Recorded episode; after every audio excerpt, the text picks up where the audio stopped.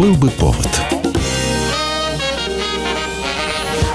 Здравствуйте, я Михаил Антонов, и эта программа «Был бы повод». 8 мая на календаре, и обзор событий, которые происходили в этот день, но в разные годы, ждет вас в сегодняшней программе. 1886 год. На прилавках Соединенных Штатов Америки новинка напиток Кока-Кола, придуманный и созданный доктором Джоном Пембертоном. В годы гражданской войны в США доктор воюет на стороне южан. В апреле 1865 его ранят, и впоследствии, как и многие из ветеранов войны, Пембертон пристрастился к морфию. В поисках лекарства от этой зависимости он начинает экспериментировать с кокой и винами на ее основе. В итоге у доктора получается напиток, который он называет Pemberton's French Wine Cola.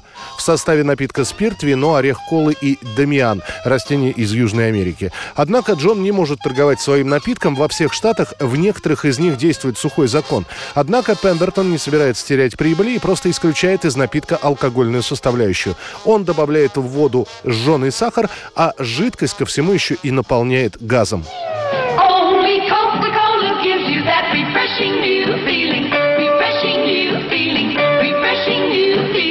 Бухгалтер Пембертона Фрэнк Мейсон Робинсон придумывает название Кока-Кола, которое сочетает в себе отсылку к двум основным составляющим напитка. Робинсон, который также владеет каллиграфией, пишет слова Кока-Кола красивыми фигурными буквами.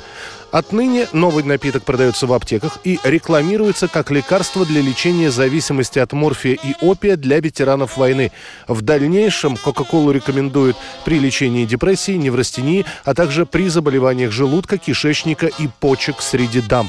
Сначала напиток ежедневно покупают в среднем 8 человек. Выручка с продаж в течение первого года всего 50 долларов, а затраты целых 70. То есть в первый год напиток был убыточным. Но постепенно популярность Кока Кока-Кола возрастает, прибыли от ее продажи растут, и в 1888 году Пембертон продает права на выпуск напитка. Новые хозяева уберут сначала листья коки из рецепта, а потом и орешки колы, которые использовались как источник кофеина. Rum and Coca-Cola.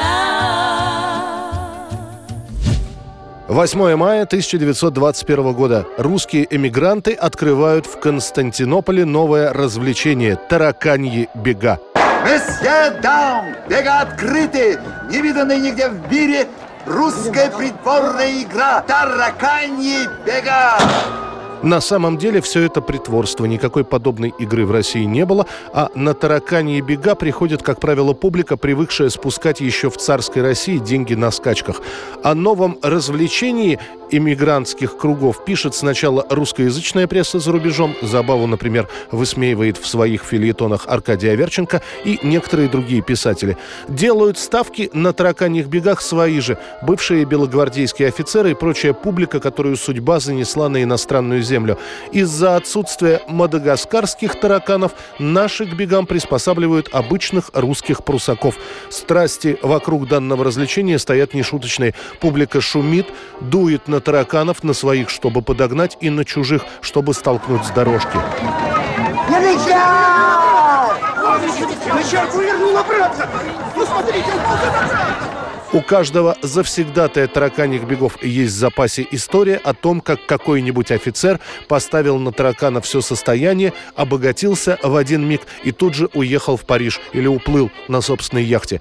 Однако зачастую все эти истории заканчиваются совершенно другим образом. Окончательно спустивший все на тараканьих бегах, офицер тот же самый шел на пирс и стрелялся.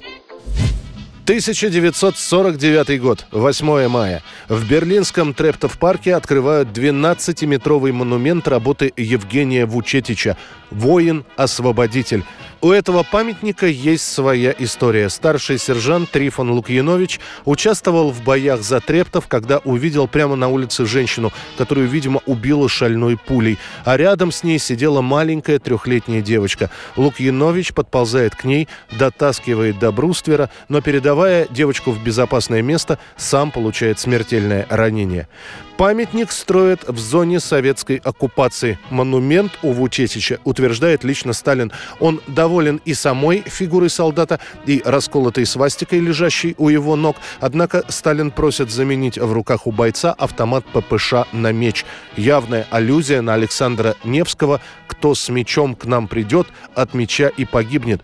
Воина-освободителя привозят в Берлин по частям и уже на месте монтируют фрагменты в единую композицию. Символично что гранитный постамент, на котором возвышается фигура советского солдата, Гитлер собирался привезти в Москву, чтобы возвести свой нацистский памятник в честь победы над Советским Союзом.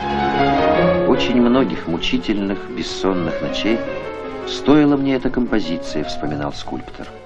Кто именно позировал скульптору Евгению Вучетичу для воина-освободителя доподлинно неизвестно. Приводятся разные фамилии, тем более, что для работы Евгений Викторович иногда привлекал не одного, а сразу нескольких человек.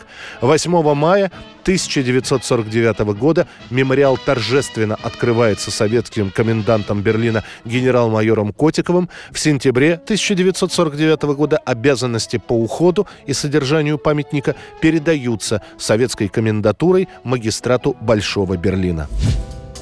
И, наконец, музыкальное событие дня сегодняшнего. 20 лет назад, именно в этот день, в 1999 году, американский хит-парад на 5 недель возглавляет Рикки Мартин с песней «Living la vida loca». Знойный пуэрториканец врывается на музыкальный небосклон и довольно долго держится там. Он записывает альбомы, однако ничего круче своего англо-испаноязычного хита Рикки Мартин так больше и не напишет. А после красавчик из девичьих грез вообще признается, что является сторонником однополой любви. Это была программа «Был бы повод» и рассказ о событиях, которые происходили в этот день, 8 мая, но в разные годы. Очередной выпуск завтра. В студии был Михаил Антонов. До встречи.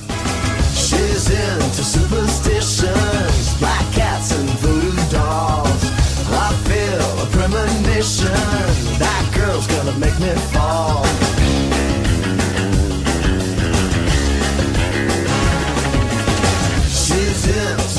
conversation.